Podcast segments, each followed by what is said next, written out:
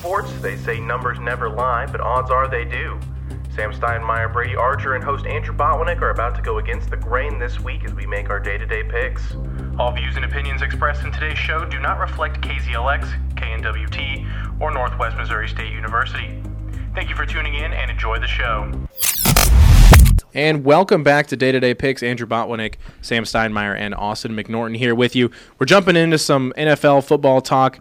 We're going to take a look at the standings before we get into anything. Sam actually had the best week out of everybody just by a single game. He went 9 and 5, sitting at 57 and 35 overall. Brady went 8 and 6, also sitting at 57 and 35 and I went 8 and 6 clinging on to a 2 point or 2 game lead, 59-33 overall. We're going to jump into the Thursday night game, and I imagine out of all of the noon games, there are some good ones. We'll probably spend a lot of time talking here because obviously we're near that Kansas City area. Patrick Mahomes and all of the, the different storylines that are coming out of this game.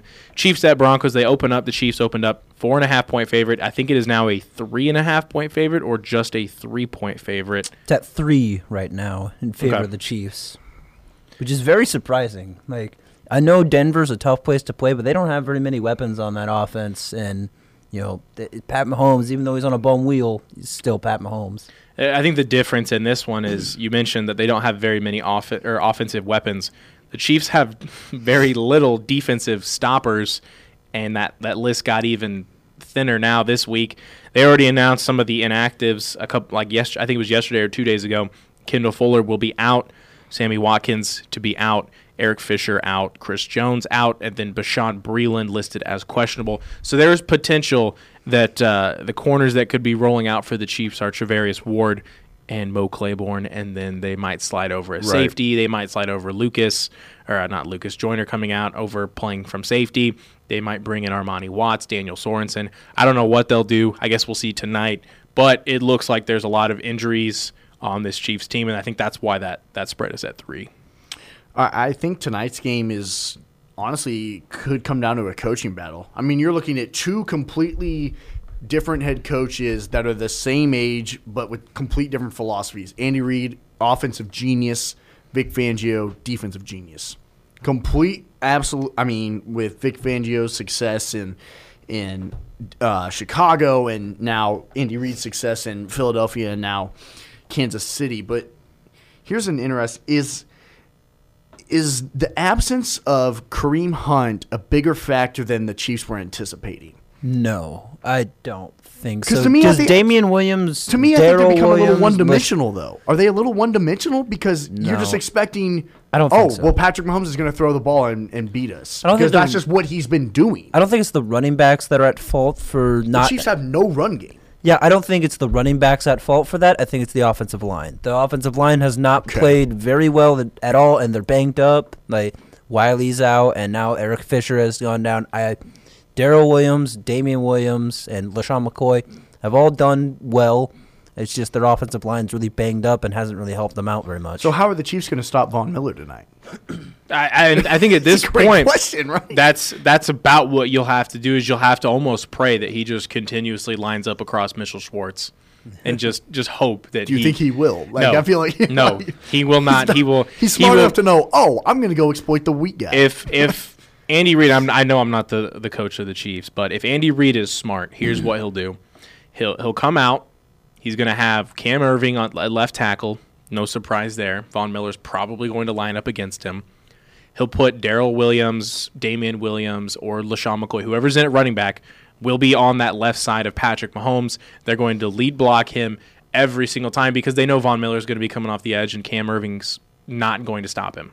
It's just not going to happen. Cam Erving is not going to be able to stop Von Miller. He's going to get in the backfield almost at will. But the good news is that Bradley Chubb will not be playing. I guess I don't yeah. necessarily root for an injury, but he won't be playing in this game for the Chief or for the Broncos, which helps the Chiefs a lot because he'll be coming off the other edge in that scenario. Bradley Chubb is out for the rest of the season, torn ACL. the big question is on defense. You have all of those injuries for the Chiefs what will kind of happen in the run game. I know you and I were How talking about this just Phillip a little Lindsay? bit. You have Philip Lindsay, you have Courtland Sutton, who's made a name for himself, Emmanuel Sanders, who seems to always have the Chiefs' number whenever these two teams play. Now there's Joe Flacco that you have to worry about. Granted, the Chiefs really haven't had to play much against Joe Flacco. I think the last time they did play Joe Flacco, I think, was the wild card game many, many years ago back when it was Matt Cassel and Kyle Orton for the Right. Chiefs. Yeah, I think that was the last time that they played. Yeah, and uh, they haven't been able to stop the run in the last few weeks. Marlon Mack having a great game, and also, uh, you know, Carlos Hyde and Duke Johnson Jr. also exploiting the front seven. So, I mean, now you have a Pro Bowl running back in Philip Lindsay, who you just had a bad two bad games against two lesser known running backs who are still good. Marlon Mack has been one of the best bats in the league, but now you have a known name who's a Pro Bowler in Philip Lindsay who can exploit the defense in both ways in the pass and the run. So it's going to be really difficult, I feel, for the Chiefs How to can- stop Lindsay. How can the Chiefs protect Patrick Mahomes? Would there be any possible situation? Do you think that if the Chiefs would have won against Houston on Sunday, that he would even be playing tonight? Yes. Uh, Okay. only So you're be- not as only concerned about the because- ankle as others. And and I've I've read articles saying the same thing that if there was a game against the Dolphins or, or the, the Redskins per se, then in those situations I would sit him. I think that he he needs to have that week off, and having a week twelve bye week isn't going to help him at all. But playing against a divisional game here in in a game that actually means a lot more because if the Chiefs lose and the Raiders beat the Packers, the Raiders are sitting atop the AFC West by a half a game mm-hmm. with it being so close in the AFC West now that the Chiefs have lost two straight, you almost can't afford to sit him because you need to get that game advantage on everybody. so who do you think needs to help Patrick Mahomes tonight to keep him off the turf? Like any type of plays they can draw up? Who like does Travis His Kelsey need to finally make an impact in the game? Like His like, ankle needs to help him. That's really what I mean. His ankle just needs to hold up so he can. It's a lot easier said than done when you're hit every play. Yeah, it is, and his it just needs to hold up long enough for him to look to see Von Miller coming off the edge and scramble and make it a make a magical play like he does. you have your you have your bunch formations. You have your you know, as I mentioned earlier, running back to the left side wherever Von Miller's at, shade that back to that side. Tight ends. Tight ends are going to play a huge role. I would not be surprised if Blake Bell and Travis Kelce are both in at the same time. Whichever one is the better run blocker out of the two of them, I would imagine it's Blake Bell, to be honest. Yeah, oh, definitely. Um, he'll probably be shaded to whatever side Von Miller usually lines up at. The bad thing is that Von Miller could easily just run across the formation at the last second. But if he does do that, you have Mitchell Schwartz on the other side. Right. He's he's probably the big thing is getting Cam Erving help. He's not going to be able to do it himself. Travis Kelce has predominantly been effective against Denver. That for some reason he's always you, had could, Denver's you think number. tonight's the night that we could see a big impact from Travis Kelce, where we haven't really much this season? I would not be Has he surprised. scored a touchdown this season? I think he has. I'm Okay. pretty sure he has, but I would not be surprised if he has 120 plus receiving yards. All right. Just because Sammy Watkins isn't going to play, Tyreek Hill's probably going to be manned up the entire time. There's a lot of, of different. Byron Pringle's the name that that's came up a lot re- more recently. He's been getting into the mix as well. There's a lot of What stuff going into this, and it's it's the three point favor for the Chiefs is a, is a lot for I think in this it means a lot more than three points because you, you kind of look at how the the history of these two teams have went. Can you just just for the heck of it, the last time that the Chiefs lost in Denver was 2014. They have won since 2014. Back in 2014 when they lost, it was Peyton Manning the year after he lost the Super Bowl. So since Peyton Manning has left, the Chiefs have never lost in, in Denver, and they Which is pretty. Aside impressive. from And they've had some close ones too. they they split in 2015. They lost at home, um, but won in Denver. And since they since that loss in 2015, they've they've went six and zero against the Broncos. Which a couple of those, if it wasn't for a left-handed Patrick Mahomes throw, he actually played them in Week 17 in 2016. Right. I think it was 2016. It might have been 2017 it was 2017. He played in that last Week 17 game where it was in Denver, set up for the game-winning field goal for Harrison Butker. So uh, that game didn't really mean a whole lot because the Chiefs had already wrapped up the entire division. But it it's still a win. You're still keeping that win streak alive. He knows how to play in Denver because he's done it for two years now. He knows a little bit more. It wouldn't surprise me if if that ankle looks a lot better this week too. So now that we got all of that out of the way, who are we picking for this game? Because we got uh, we went a little bit over there, but we got plenty of time to talk some more games still. I mean, even though it's going to be a tough game, a lot tougher than you'd think against a two and four Broncos team, I think the Chiefs still pull away with it. I would agree. Um, I think this the Chiefs know that they need to win and they they need to find something that's starting to work. And I think Andy Reid is going to be able to outcoach Rick Fan, uh, Vic Fangio tonight, which is a lot easier said than done. Everybody seems to be picking the Chiefs over the Broncos on that other side of the panel. Brady and I are going to agree. We're also picking Chiefs over Broncos. We'll flip now. Man, I thought for a second there you were going to say, "Oh, and I'm going with the Broncos." Like, He's not you. He's Nah, not you. He doesn't Hey, bet against I his just the one time I know now you were right on that because one time. I know though. that, that You were right, yes, the Cowboys' kryptonite is Aaron Rodgers and the Packers. The Chiefs' kryptonite up until like recently has been the Pittsburgh Steelers. Well, So we'll we'll, we'll kind of get into the the uh, the the game last week because Right, it seems like right. the kryptonite was also a different kind of green. Sam Darnold. I'm gonna leave for that. We'll get we'll get we'll get more into that later. We'll go with the noon games. We'll start Raiders at Packers. It was a seven point open. I think it is now down to five and a half. Green Bay favor is what I'm seeing now. And Brady, we'll go ahead and get off what Brady picked. Brady picked the Packers in this one. Raiders are a little bit of a better team though now. I think I believe they're coming off of a bye week as well. Uh, they played. Didn't they play in London? Or no, that was.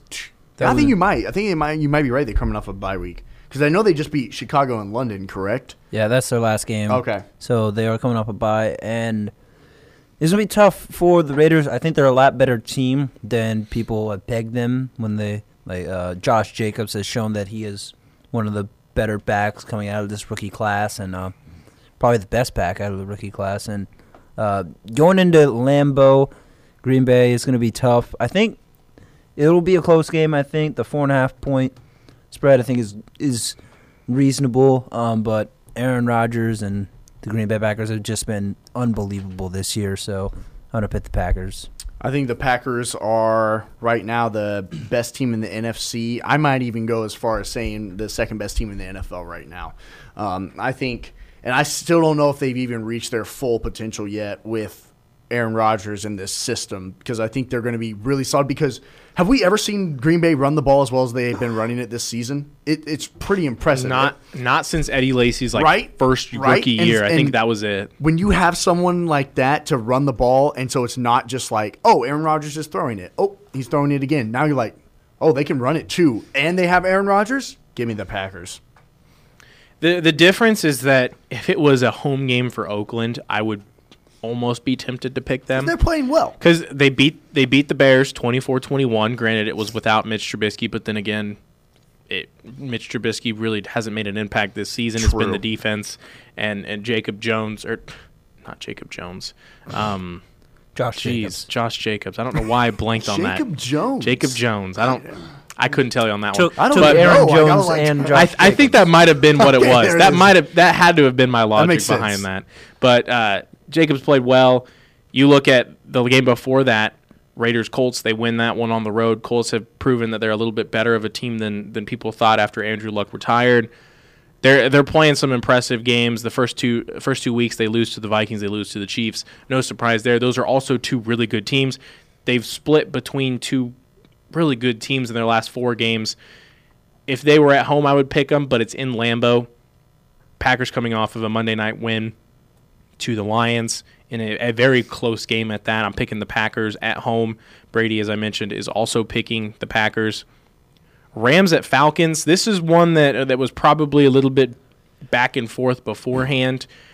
Now it looks like it's a little bit cooler of a game to watch because it's Jalen Ramsey after the trade, two first round picks and I believe a fourth round pick next year. The the ones were split this year and next year. Just for Jalen Ramsey, they also acquired, I believe, Kenny Young um, from the Ravens. They traded away Marcus Peters. They put Aqib Talib on IR. So I think Jalen Ramsey is immediately going to come in and he's going to be their number one corner in this week's game. He's going to be guarded up, no surprise, against Julio Jones the entire the entire week. It's a tough start. That's a tough assignment on your first week with a new team. Um, but I honestly think another piece of it is the Rams have to figure it out offensively because that's something that they didn't struggle with literally all of last season. But now with Todd Gurley, I don't think being 100%, and honestly, Jared Goff, he's not playing well, and he's really not playing well at all. And I, I think it's limiting Sean McDermott in what he's able to do, whereas last season it came so effortless. Um, teams are scheming a lot better, and they're saying, let Jared Goff try and beat us because he hasn't been able to do so so far. But then the Falcons, I, they're just, I, it was so funny. I saw uh, a tweet and it said, check on your friends in the Atlanta area after this past like five after this past like week. With the Braves getting killed by the Cardinals in a in a win all game 5 the Bulldogs losing at home to South Carolina and then the Falcons losing to the Cardinals the Texans the Titans and the Colts in four straight weeks. All in pretty close games it's brutal um, I think both teams need to figure it out and I think the Rams will so I'll go with LA And yeah, McVay last year played. He coached really phenomenal. This year, Oh, I said McDermott, didn't I? Yeah. yeah, I did. I was like, without CJ, without CJ, and it's okay. I said Jacob Jones. With without Who we CJ Anderson in that offense, that it just Malcolm Malcolm Brown doesn't really fit as well in, in what they want to run. Todd Gurley's not 100% healthy, as you mentioned. The wide receiving core is good. You have Cooper Kupp, you have Brandin Cooks, you have you have all these different weapons Oh, yeah. that are that are coming in, and but Jared Goff isn't getting it to him. Jared Goff is still a, a he almost peaked too early is what it seems like after this. I mean, maybe it's a maybe it's a slump potentially, but the real question is that Jalen Ramsey, Julio Jones. You show up if you're Jalen Ramsey. yesterday. I believe it was yesterday to their training facility. You get your jersey handed to you, and they say, "Okay, here's your jersey. Um, here are your pads. Here's your assignment this week. It's Julio Jones. Good luck." That's, That's essentially exact- so that's true. essentially what they what they did. That's brutal. Yeah, it's tough. Um, and also, you mentioned Malcolm Brown and Todd Gurley. They're both questionable for this game. Obviously, one of them's going to play. I don't know the third string running back for the Rams, but Darrell Henderson, out of Darrell Memphis, Henderson. rookie out of Memphis. yeah, so maybe he gets some carries. Uh, and maybe he'll be the saving grace of the Rams. I, I doubt that. But um, the Falcons have struggled, and uh, the Rams with a revamped defense with Jalen Ramsey. Um, Julio's still going to get his, but the Rams defense is, um, I feel, still really good, and uh, the Falcons just can't do anything on offense. So I'm going to take the Rams. I think I'm sitting in that same boat, kind of the same reasoning behind it. Um, LA's defense just got a lot better. They already have Aaron Donald. They already have all these other pieces, and now you add Jalen Ramsey. I know you, you miss out on, on Marcus Peters, but at the same time, you get Jalen Ramsey. I think anybody would take that that swap in a heartbeat, especially with how well Jalen Ramsey has played. And it just so happens that coincidentally this week his back injury is no longer a thing, and he's back fully participant at practice. No surprise there. Everybody kind of knew he was he was holding out. No one just wanted to say anything and call him out. Rams are a four point favorite, is what it opened up as. They're now sitting at a three point favorite, so a field goal separates these teams. Hate to pick the Rams, but I'm going to pick the Rams. I don't have them making the, Falcons playoffs, are but just yeah, so up in the air right now. It's just too hard to pick them. yeah, I, it's it's just kind of back and forth. Like it just it depends what Right. type of offense we're going to see from the Falcons, and and what type of offense we're going to see from the Rams, or who we will see from the Rams. Because as Sam mentioned, Todd Gurley's questionable, Malcolm Brown's Right. questionable, Darrell Henderson might be the number one running back this week, and if that's the case, Falcons are winning this game at home. But I'm going to assume, as Brady mentioned, or as Sam mentioned, I almost called you Brady again. As Sam mentioned, one of them is probably going to play. I, I have a very strong feeling it's not going to be Todd Gurley because he didn't play last week. They'll probably sit him again. Malcolm Brown will, I imagine, get the start here. Um, I'm still picking the Rams, though. And I assume, Austin, you're picking Yes, as sorry, well? yeah, okay. yeah. Okay. And then it looks like Brady is the lone one out of the group. He's picking the Falcons in this. 49ers at Redskins. We won't spend a whole lot of time on this one. San Francisco opened up nine and a half point favorite. They're probably sitting at about nine and a half, probably even more by now. It's 10 right now in favor of the 49ers. And also, honestly, it probably should be more. The Redskins are not good. Um, no matter what quarterback they're going to run out there Colt McCoy, Dwayne Haskins, Case Keenum it doesn't matter. This San Francisco defense is elite. That front seven is probably the best front seven in the NFL. And so, all for that, I'm going to take the 49ers. I will also take the 49ers. I th- think what Sam just said in that last point, they might have the best front seven in the NFL right now, um, and they're playing like it. So I'll, I'll take the 49ers. They also run the ball pretty effectively. Indeed. Washington really has no defense. Picking the San Francisco 49ers, as is Brady. We'll go now. Texans at Colts. Indy opened up a two and a half point favorite. They're now sitting as a one point favorite. So essentially a pick 'em game for the Colts at home. You get a, a point or two because you're the home team. Colts hang on to that point there, and that's why they're they're favored. Deshaun Watson, though, I think is, you know, it's so crazy to think about just how good this guy is, but he's not talked about as much because he's in the same, you know, classification as Patrick Mahomes. And because Patrick Mahomes is putting up just absolutely absurd numbers and playing out of his mind, that people kind of forget about Deshaun Watson. Um, but he's been tearing it up recently. He's coming in really hot into this game. Um, I, I think in terms of the like you always say like battle in the trenches. I think the Colts win that battle. Um, their offensive line is one of the best in football, but Deshaun Watson just can.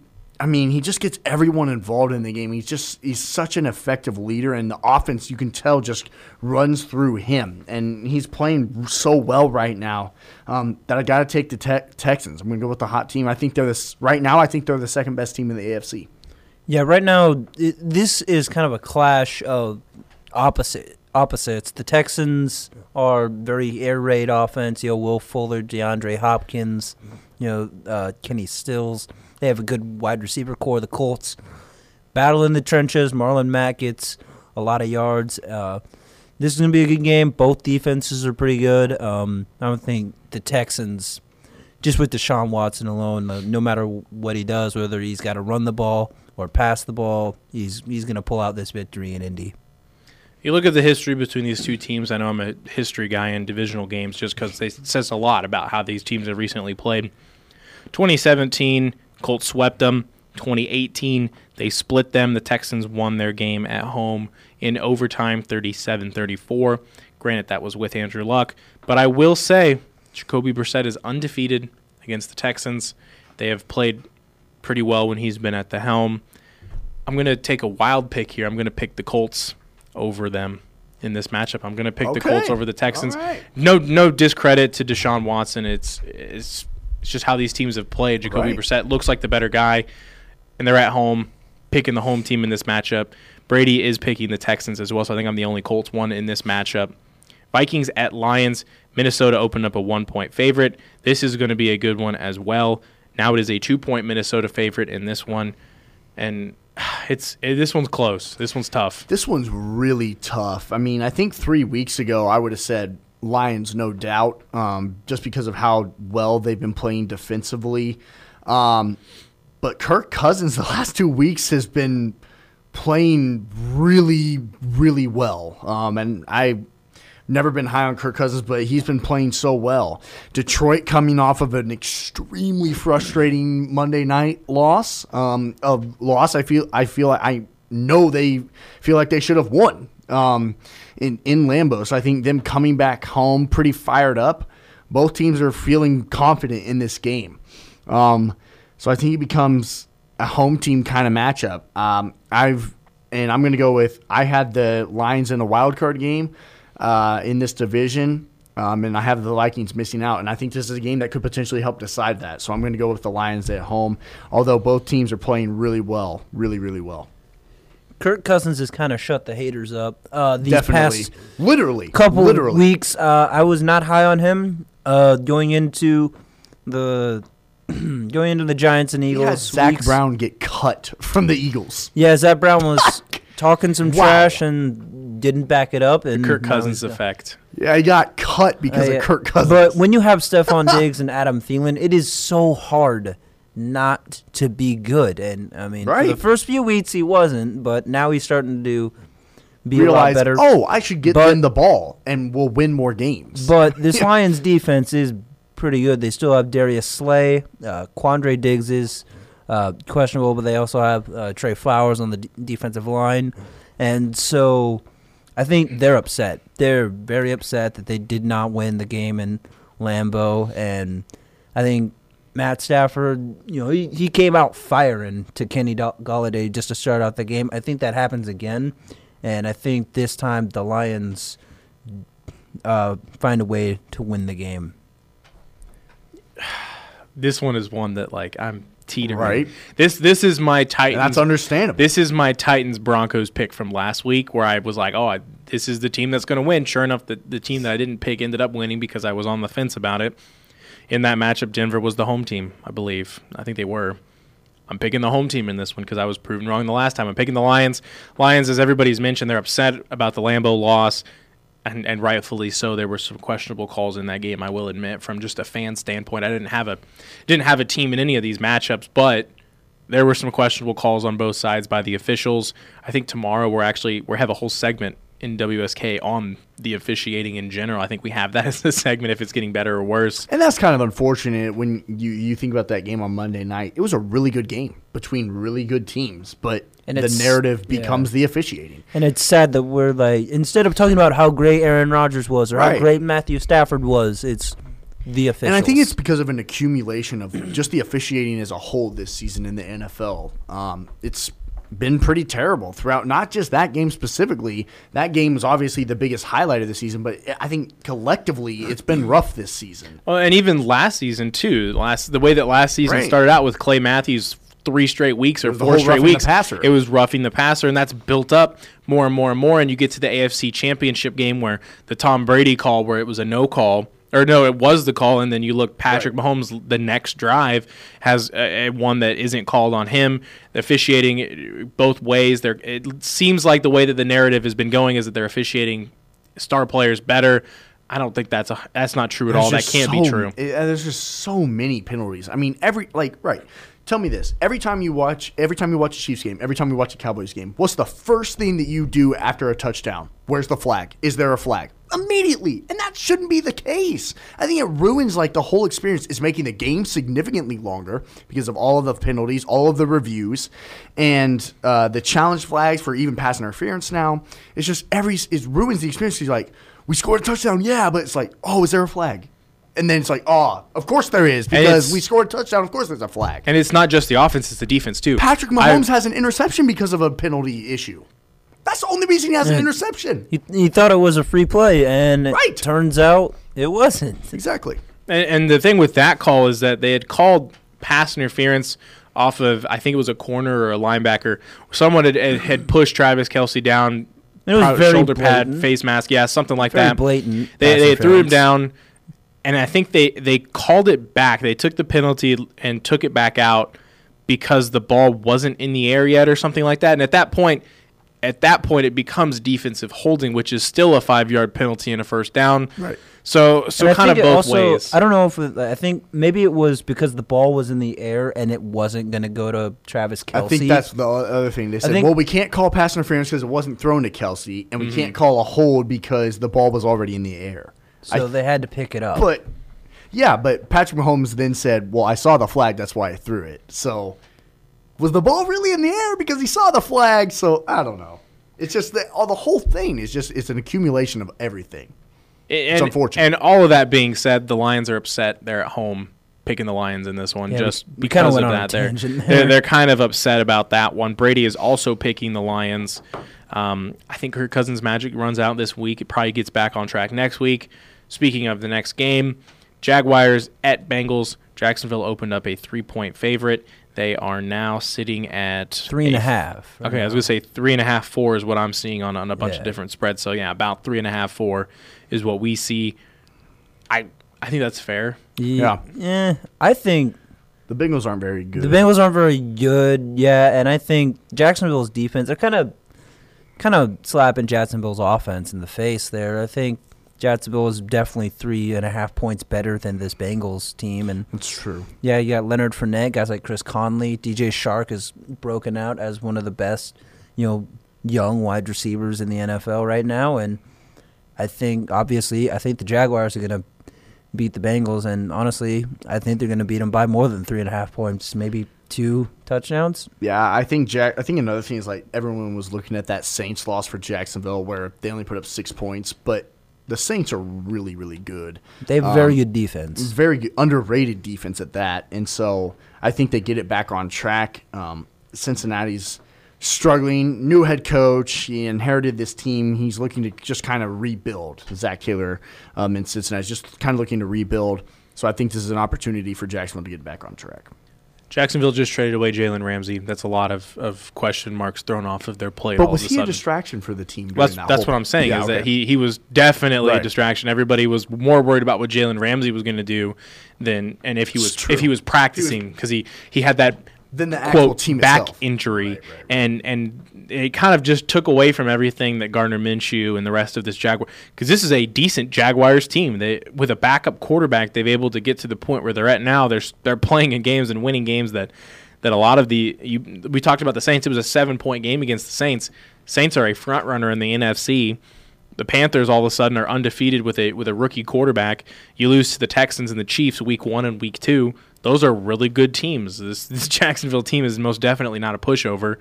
I'm I'm only saying this because they're playing the Bengals. They're going to get the win, but it's going to feel a lot better now that they don't have to worry about what Jalen Ramsey is doing this week versus next week, and and Doug Marrone doesn't have to worry about how he's going to be perceived if he's yelling at someone on his defense and Jalen Ramsey is the guy that he's yelling at or something like that. I'm picking the Jaguars in this matchup. Everybody else is picking Jacksonville as well. Even Brady picking Jacksonville over the Bengals. Next one we have is the Cardinals going to New York or New Jersey, I guess, to play the Giants. Giants opened up a three point favorite. I think it's still sitting at three points as well. Yeah, uh, three point favorite. And last week, I was the only one who took this Cardinals team uh, against the Falcons. I was the only one who believed Kyler Murray could get the W, and he looked.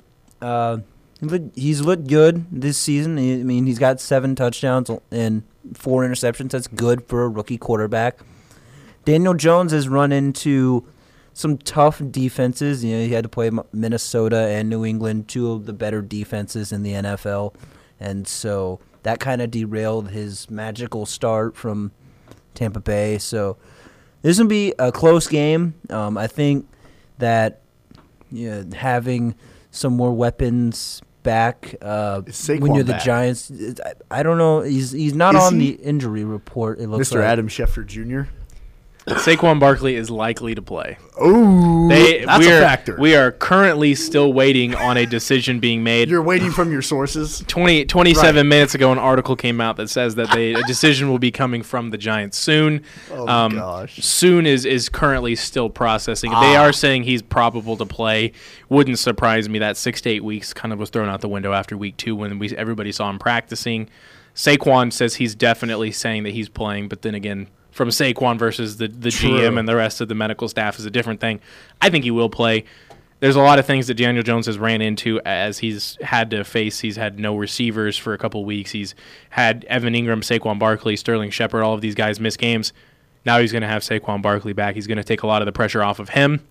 He doesn't need to play nearly as well. The Cardinals' defense is not great. I'm picking the Giants. No surprise. Well, uh, he does gonna he's gonna have Evan Engram back too. So, uh, but you do say the Cardinals' defense isn't good. Neither is the Giants. And That is Ar- also true. Arizona has some weapons. They still have Larry Fitz. He's not what he once was, but he's still good. And they also have Christian Kirk, who's, you know, um, kind of trying to mold his, you know, status as an NFL player. And so I think Arizona goes to New Jersey and beats the Giants. I think this could be a really high scoring game. Um, both defenses aren't spectacular this season, um, but I- I'm going to go with. I'm going to agree with Andrew. I'm going to go with the Giants at home.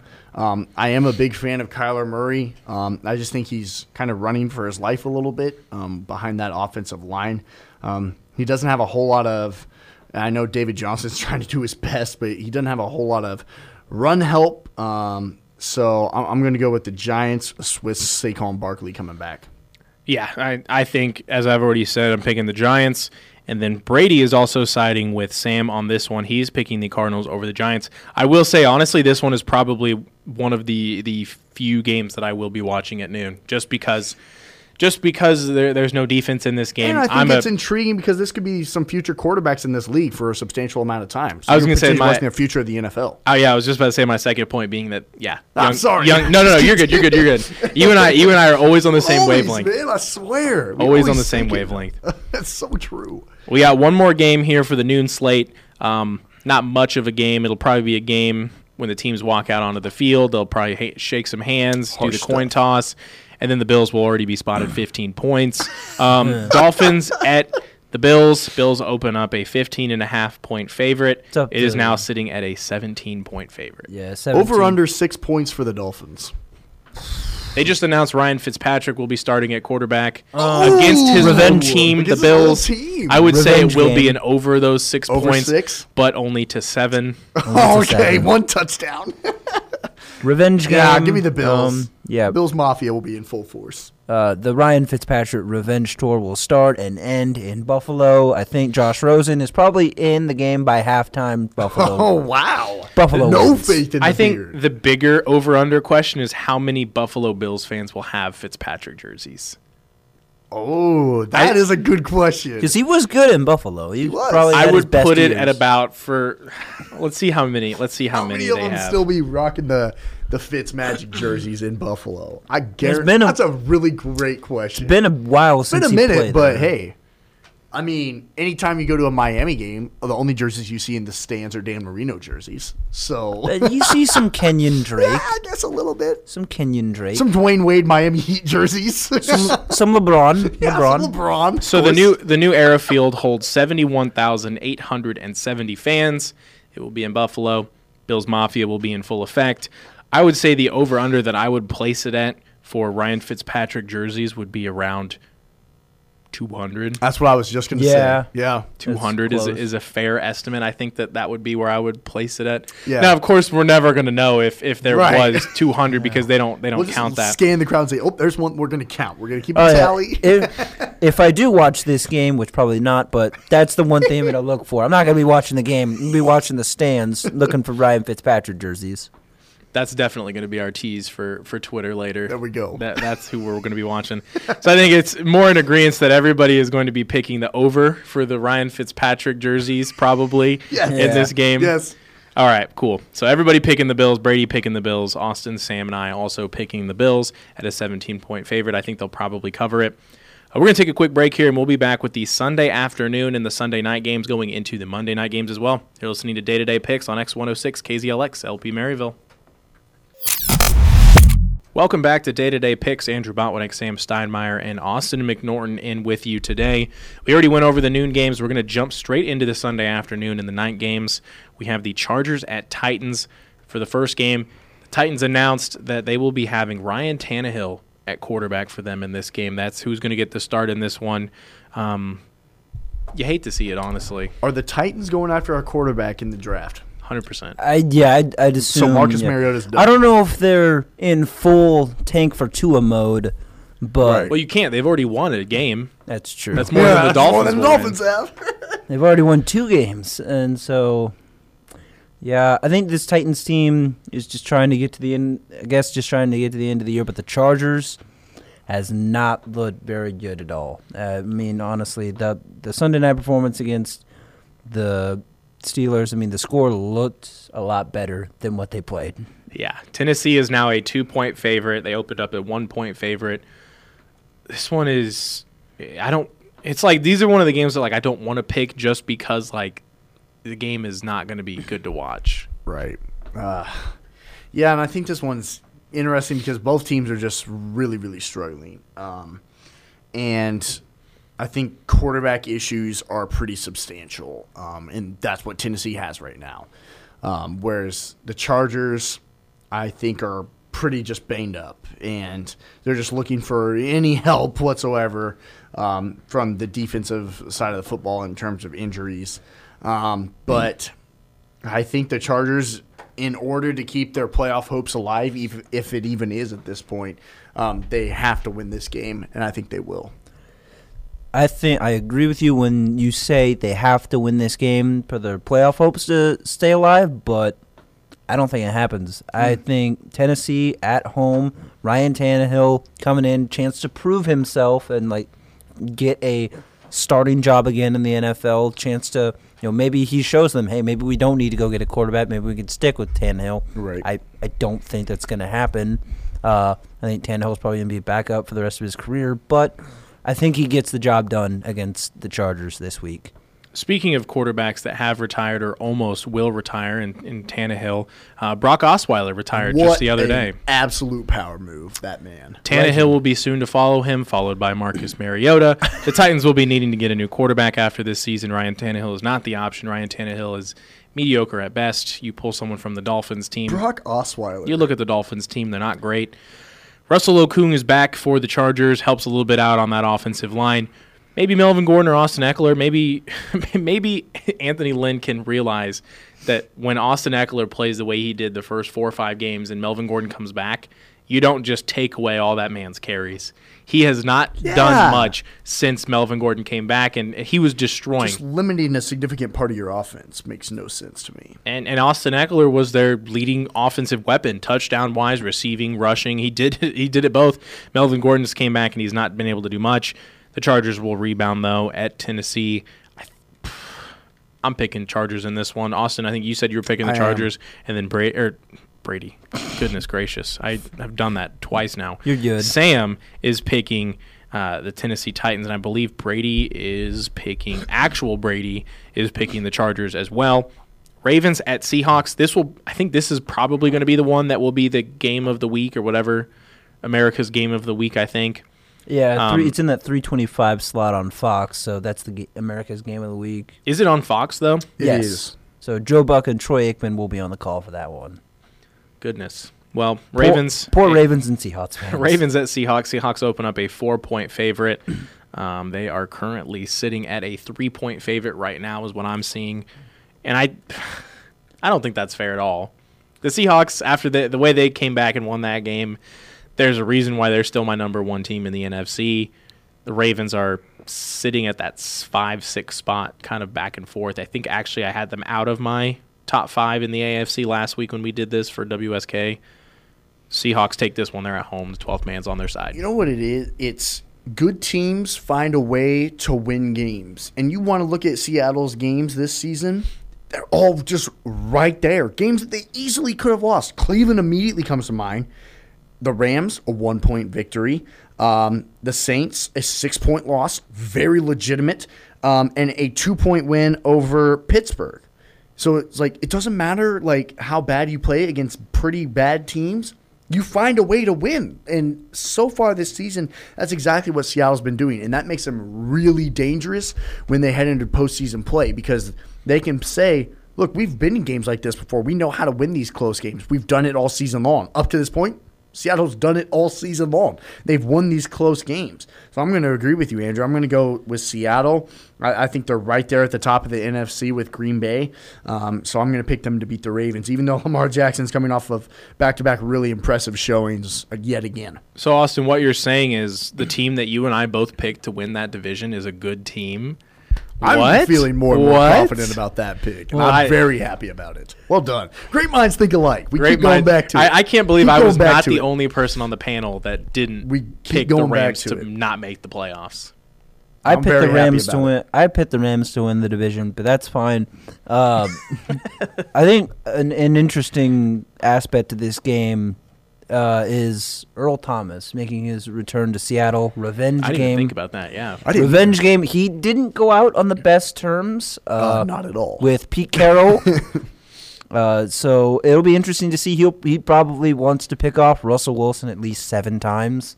I don't think that's going to happen. Russell Wilson is playing the best football of his career right now, and that's saying something because he's had you know amazing seasons in the past. Right now, he's probably the front runner for the MVP. I think you know, also Chris Carson has been an absolute workhorse for the Seahawks coming in. Like, I believe he was a seventh round pick, and so he just come out of nowhere. I think the Seahawks get this done and ruin Earl Thomas's revenge tour. I have never been able to make this comparison to to many quarterbacks. That I'll, I'll give, and I'll it's Russell Wilson is the comparison I'm going to make, but I'm going to compare him to Aaron Rodgers and Tom Brady, in a sense that there are years when when Tom Brady has not had good receivers and he's been able to pull people out of a hat and say, "You are my go-to guy. Here's five catches." 100 yards. Here you go, Wes Welker. Yeah, Wes Welker, uh, Danny Amendola, it, Julian Edelman before Julian Edelman was Julian Edelman, and you you look on the flip side what Aaron Rodgers has done. Jordy Nelson leaves. you have Marquez Valdes Scantling, you have Geronimo Allison, you have uh, Lazard and Allen Lazard, who came up from the practice squad this year. This is his first year on the team, and he made the game-winning catch almost his, uh, almost the game, t- almost the game-winning touchdown catch in that Monday night game. Those guys have been able to pull people out of a hat and say, "You're my go-to guy. This is this is who the offense is going to get ran through." Russell Wilson is doing that currently this year. He's had Tyler Lockett, but without Doug Baldwin, he's had to pull names out of a hat and say, "You're my guy. This you're going to be my number two guy. You're my slot guy." DK Metcalf has came out. Will Dissly has came out at tight end. He's obviously not going to be playing. He has a torn Achilles, but Will Dissly has been a huge red zone target Just like- for Russell Wilson. It's just like those three quarterbacks you're talking about. They seem to make everyone else around them better. Like they just they're just so smart and they're just so good. They make everyone else around them better. Rodgers, Wilson, and Brady are all perfect examples like that. I think Mahomes is is potentially there, but he's so he's just so talented himself that it's hard to it's hard to look at saying, "Oh, Tom Brady's really not that crazy athletically talented."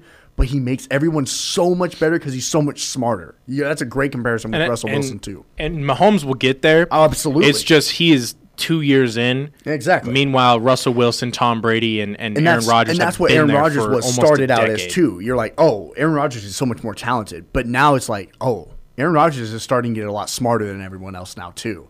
And Mah- I think Mahomes will definitely get to that point where right now he's like, oh, Mahomes is so much more talented than everyone. Once he gets as smart as Rodgers, once he gets as smart as you know Wilson and Brady, he's going to be unstoppable. And and Russell Wilson's definitely on my short list for the MVP. We'll kind of get into that because I assume we'll have more time at the end of the segment. We'll kind of go through our one, two, three real quick. I'm picking the Seahawks. I think was everybody else in agreement Yes. with that as well. Seattle. And then Brady is also picking the Seahawks. We'll go Saints at Bears. The last of the Sunday afternoon games. The Bears open up a three point favorite. They are currently sitting at a three point favorite still, so it has not changed. Yeah, and I think I think this game's going to be a defensive slug, as kind of every game is with the Bears. Um, the Saints have a good defense as well, and the Bears don't have a good offense. So, I mean, that'll clash. If Drew Brees was in this game, I don't think it would be a defensive slug. I think the Saints would come out and fire off some touchdowns, but do have Teddy Bridgewater, who is no slouch, probably the best backup quarterback in the league, and you know he's played very well, seven touchdowns, only two interceptions, and you know he's he's got weapons back there, and I think you know you add all that together, I think the Saints go on the road and win a defensive battle against the Bears. Uh, and the Saints to me are kind of scary because they were once Drew Brees went out in their last four games. I think they were expected to win maybe like one. I think they said four. they told Bridgewater to win three. They said if And you can win three, He's won four straight against at Seattle, against Dallas when Dallas was one of the hottest teams at that point. Um, Tampa Bay, who was coming off an impressive win, and then at Jacksonville. Those are four really, really impressive wins. Um, this one, I think, would add to that list. Um, playing in Chicago against that defense um, is going to be really difficult to do. But right now, I, I think that this offense and especially this defense, the way that the Saints have been playing, are feeling really confident. And I think you're right, Sam. I think this could end up being like a slugfest. But Teddy Bridgewater's been playing really well, a lot better than I think people expected. Once Drew Brees went out, they're like, "Oh well, the Saints are really going to have to pull it out at the end." They won four straight games and have looked really good. So I'm going to go with the Saints. I'm going to go with a hot team coming into this game. the biggest factor in this game is going to be who will not only score but who will get in the end zone first. I think seven points is going to be a huge pivotal force rather than Right. kicking field goals. As Sam mentioned, And it's trying going to to be play from behind. It's going to be a defensive fest here. If you don't like defense, this is probably not the game for you. Go over to the Ravens Seahawks game, which is probably going to have a lot of more offense. Right. But that being said, I'm going to make it go full circle back to an earlier statement I made many, many, many, many weeks ago. The Bears can't find the end zone. Mitch Trubisky is not the guy that's going to get them into the end zone. The only time they're going to be in the end zone is pregame warmups. They're not going to make it in there. Saints are going to get the win. Teddy Bridgewater, as everybody else has said, has been phenomenal. He's been able to do everything that they want him to do. Sean Payton is a offensive-minded guru. Not to discredit the Bears' defense, Khalil Mack and the rest of that defense is going to be in full force, but the Saints also have a lot of weapons on defense. Mar- Mar- Marshon Lattimore being one of them. He's going to be able to do his thing because he's probably the best corner in the league right now. Not, not nothing to discredit Jalen Ramsey. It's just that Marshon Lattimore hasn't been complaining about wanting to get traded in, in a new contract. in in my book. So the Saints win that one for me. I think Sam, did you pick the Bears or did you pick the Saints? I picked the Saints. Saints, Saints from Austin. Uh, Brady is picking the Bears over the Saints. So we'll go now. Sunday night game: Eagles at Cowboys. Cowboys opened up a two and a half point favor. They are now sitting at a three point favor. But first, we're going to go back to last week. What happened with the Jets, fellas? I don't know. The the Cowboys played some of the most uninspiring football I have ever seen. That game, they came out so flat, and it's just like just the Packers. They came out flat, and Try to make a miracle at the end. try to make yeah something's not working. I don't know whether Jason Garrett is meddling in what uh, Kellen Moore was doing at the beginning of the year, or just Kellen Moore's offensive schemes aren't working. I don't know what's happening, but something's got to change, and it's got to happen now. Dak Prescott has not looked good the past two weeks, and you know you got to you got to get Ezekiel Elliott going. He's not like you're paying him all this much money for a reason, and he hasn't really done much. He's got five touchdowns and 491 yards, but you would expect more And you know out of a 90 million dollar Exactly. man. And you know what happens when they start to get him going? It's late in the fourth quarter, and at that point, it's it's too late. It's over. And the one bright spot out of all this is Amari Cooper. He's had an amazing season. He's had just keeps piling on 100 yard performances, and you know Now he's banged up. he is banged up. Uh, you know, he's questionable for this game, as is Michael Gallup and as is Randall Cobb. So that's prime spot for Zeke to have a big game. He has to. And Philadelphia, you know, they just released Zach Brown, so I don't know how well the front seven is going to be, but you know, Zeke is going to have to show up in this game. To press, I mean, you look at this Cowboys team; they should be one of the best teams in the NFL. They really should be, and they haven't shown it. And I don't know why, but they have to play. They have to play inspiring football, and right now they have not. This is a must win for both of these teams in this division um, because I, I think when you're looking at how strong the NFC is this year, this is the division right now where you're not going to. The only chance of you making the playoffs is winning this division because that wild card spot, you're looking at Detroit, you're looking at Minnesota. It's going to you a know- team in the NFC in the NFC North. Right. It has and, to. And you're you're then yeah, exactly. And then you're looking at San Francisco, Seattle. Green this Bay. NFC East does not compare to the rest of those. The NFC is so loaded that you have to win this division to make the playoffs. And I think both teams realize that right now. Um, and even with the way that the rest of their schedules look, um, they both have to play the Patriots um, in the season, and uh, the Cowboys still have to play Minnesota um, and Detroit, and and uh, it's it doesn't get any easier. The Eagles still have to play the Saints. It's it's crazy. Um, so. I, I this is a tough one to pick, but I'm going to pick the Cowboys. I don't care. I'll be a homer. i will be a homer in this one. I I physically cannot pick the Eagles to beat the Cowboys in my entire life. I'll never do it. I don't care. Can't- I, I've no Can't justification for it other than I'm a Cowboy, a Dallas Cowboys fan, and I'll never ever pick the Eagles to beat the Cowboys ever. You will pick the Packers, though. I'll pick the Packers because that's just realistic. I will no no matter how much better the Eagles may be, I won't pick them to beat the Cowboys. I don't care. I'm picking the Cowboys as well, but honestly, I wouldn't be surprised if Dallas comes out and lays another egg. They have to start out the game. They have to start out better because if they come out and they go three and out, three and out, and they, they put up three points in the first in the first half, you can't pull off a miracle in the fourth quarter every game. You it's going to be it. a long day if You that can't happens. do it. But I am picking the Cowboys. I'm looking at some of the numbers, and I'm a numbers guy, of course, kind of Jacob Blair esque, if you will. History and a numbers guy. Oh, for sure. Well, I'm looking at the history and the numbers behind the history. Yeah. So And this this matchup has history. a couple of weeks ago, I think it was two weeks ago, Austin, you said that Aaron Rodgers owns uh, AT&T, right? Definitely. Well, looking at, at kind of how they've stacked up with the Eagles the past since 2010, the Eagles must be pretty high up there in the bid war. Um, there's only been three times that the Cowboys have won at home since 2010. Two of those is an overtime win. Last year they swept them. The overtime win. Cowboys obviously had 29 Boy, that was a great 29 23. the year before that, the Eagles put a beat down 39 or 37 to 9. The year before that, in 2016, the Cowboys won an OT 29 23 again. And then the Eagles won the year before prior in a 33 27 overtime fashion. Initially, I was going to pick the Cowboys just because they're at home. They're going to play a lot better. Looking at this, it seems like it's actually been inversed. It wouldn't surprise me if Dallas won in Philly, and it's not going to surprise me when Philly wins in Dallas this week. Cowboys are 10 and 8 since 2010 against the Eagles, so it's been fairly close. It hasn't really been shifted to one side or the other. The Eagles are going to get a game back, in my opinion, in this one. The Cowboys need to get it back on offense, and I don't think it's going to happen this week against the tough defense, the tough Eagles defense. So I am picking the Eagles.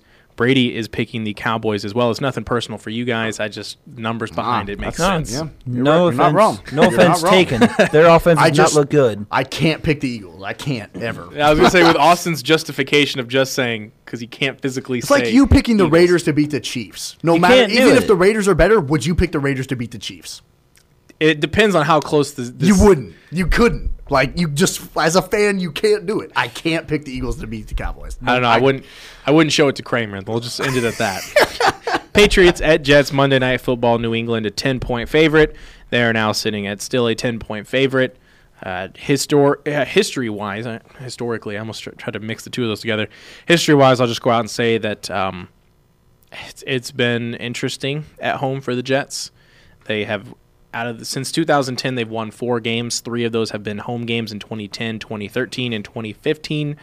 Two of those were with Mark Sanchez, the overtime win in 2013, and then the 28 tw- or 28-14 win um, in 2010. The only other time it was done was the 2010 playoffs.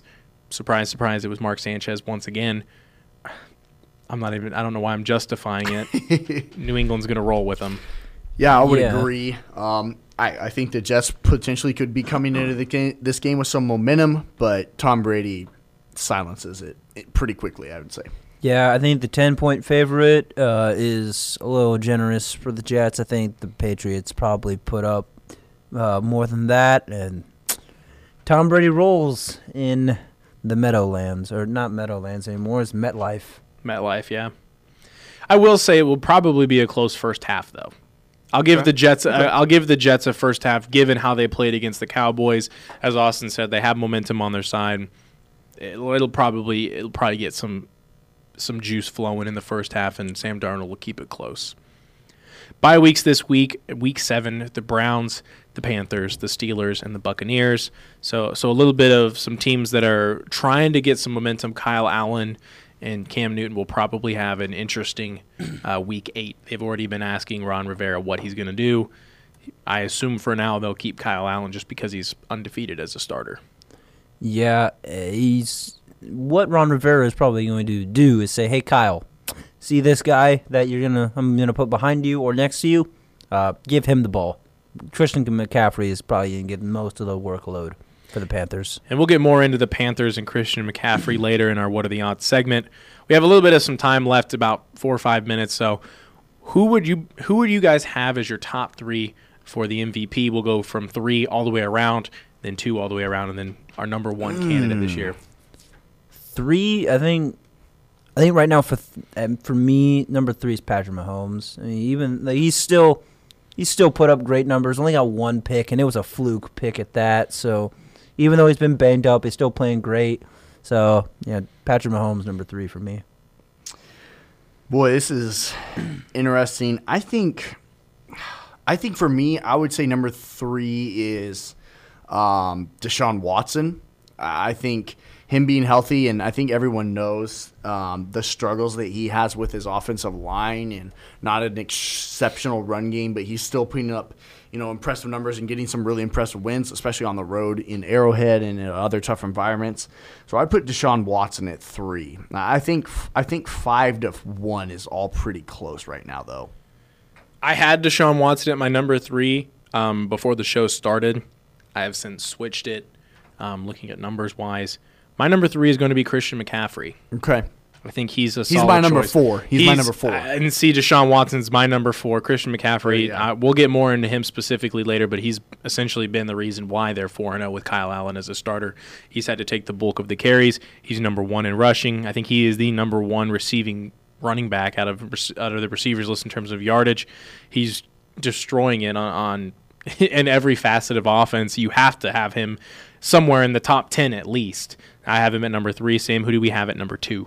My number two, this, this might surprise you, but I know the MVP is a quarterback award, but Christian McCaffrey for me is at number two because he he has just been playing out of his mind right, Right. now, and like I know the MVP is a quarterback award, but you gotta you gotta look at him and see, he's just he's pulled the Panthers out to this stretch that Kyle Allen is having.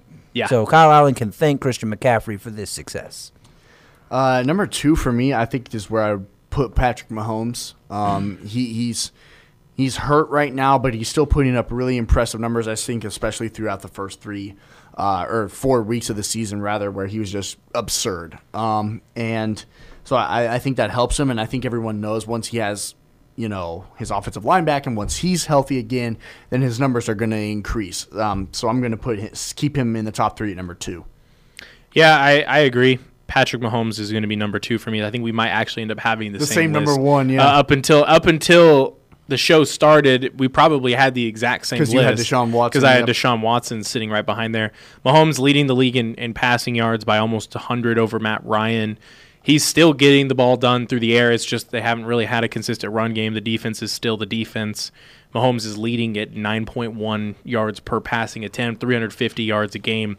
He's out of his mind. He's putting up some absurd numbers 14 and 1 touchdown ratio. That's a pretty absurd ratio to have. He's obviously playing a little bit more down than what he was last year at this point, but he's still putting up big boy numbers, and that's why I have him at number two. Sam, who do we have at number one? At number one for me, I feel like we're all gonna have this. And number one for me is Russell Wilson. Uh, he's been playing out of his mind right now. He's, he doesn't. He I don't don't think he has a pick yet. Uh, he, and He does not. He's been playing great with lesser known receivers. Yes, he's had Tyler Lockett for a while, but you know guys like Jaron Brown and Will Dissly and DK Metcalf have all really kind of helped him elevate his game. And you know, uh, and some pressure's been taken off of him with Chris Carson being a workhorse, but he's still putting up amazing numbers. So I have Russell Wilson. I also have Russell Wilson. Look, he he has 72% completion percentage. He has the league high, and I think this is an impressive stat. 10 and a half yards per pass attempt, um, 14 touchdowns, no interceptions. He also had three touchdowns on the ground and 151 yards rushing. Um, he, he's just playing really, really well right now, and I think it attests also to kind of what Andrew was talking about. Is he doesn't have the crazy amount of weapons that some of the like like he doesn't have a DeAndre Hopkins, he doesn't have a Tyreek Hill, he has a Tyler Lockett and a DK Metcalf, and some of these like lesser known guys who he makes Pro Bowlers because he's really just can put the ball where he wants it and just controls this whole offense and this whole team. So he's my MVP right now as well. No surprise, I'm also picking Russell Wilson. So we would have had the exact same list. would have. Uh, there's only one guy that has a better QBR through through six weeks of NFL football. Hint: It's Dak Prescott at 82, 81.1. Right behind him, Russell Wilson at 79.4. There's some other guys in the mix there: Deshaun Watson, Patrick Mahomes, um, and then you have some other key players later on in, in this list as well. But that's kind of where it has to go. He hasn't thrown a pick yet. Russell Wilson's been phenomenal, 1,700 yards passing, under 300 yards a game, but with the rest of the way his offense has been able to consistently play, he's rushing the ball really frequent. Him and Chris Carson. Chris Carson's almost at 100 yards a game, almost, it seems like every single week. They've been able to play really solid behind his leadership. And, and early in his career, when they made it to the Super Bowl, they won the Super Bowl. It was more that defense and, and Marshawn Lynch that they had that kind of relied on. Russell Wilson was just kind of there because he was a, a mobile quarterback, able to facilitate all of it in there. He wasn't really known to be what he is now. Now he is a veteran quarterback. He's able to throw, he's able to run as well. I wouldn't say he's Mike Vick in, in his prime, but Russell Wilson's been able to run out, scramble when he needs to. He's able to move around in the pocket a lot better than a lot of these other guys on the list. Not that these guys don't, but Philip Rivers can't do the same stuff that he can do, obviously, inside the pocket. Jameis Winston can't. Tom Brady can, but not nearly as quick as Russell Wilson can. Right. There are some other guys on this list as well, but yeah, as everybody else mentioned, Russell Wilson's probably my number one guy for the MVP right now. And of course, the, I think all of our top three guys are, are within hair lengths of each other just Oh, because of how close it's been. Oh, definitely. I think four four to one is all pretty arguable right now. So Yeah, and Christian McCaffrey making his way on both of our lists and sitting at your He's my number, number four, four, spot. yeah. He's So right there. it- it's going to be an interesting rest of the season to see what happens. I wouldn't be surprised if we see some of these names pop up towards the end of the year as well for some of these awards. Just if the because Packers if the Packers get the one seed in the NFC, does Aaron Rodgers get thrown into the mix? I think yeah. you would almost have to. Honestly, right now Aaron Rodgers might be at the number five He spot. might I be mean, at number five. That's right. I That's would agree. about where I would put him. He's he's not passing wise. He's sitting behind Deshaun Watson. Eight touchdowns, two picks. It really isn't MVP jumping out, stand out to me. But he's been able to pick it up a lot more later on in the, in the season as the season progresses.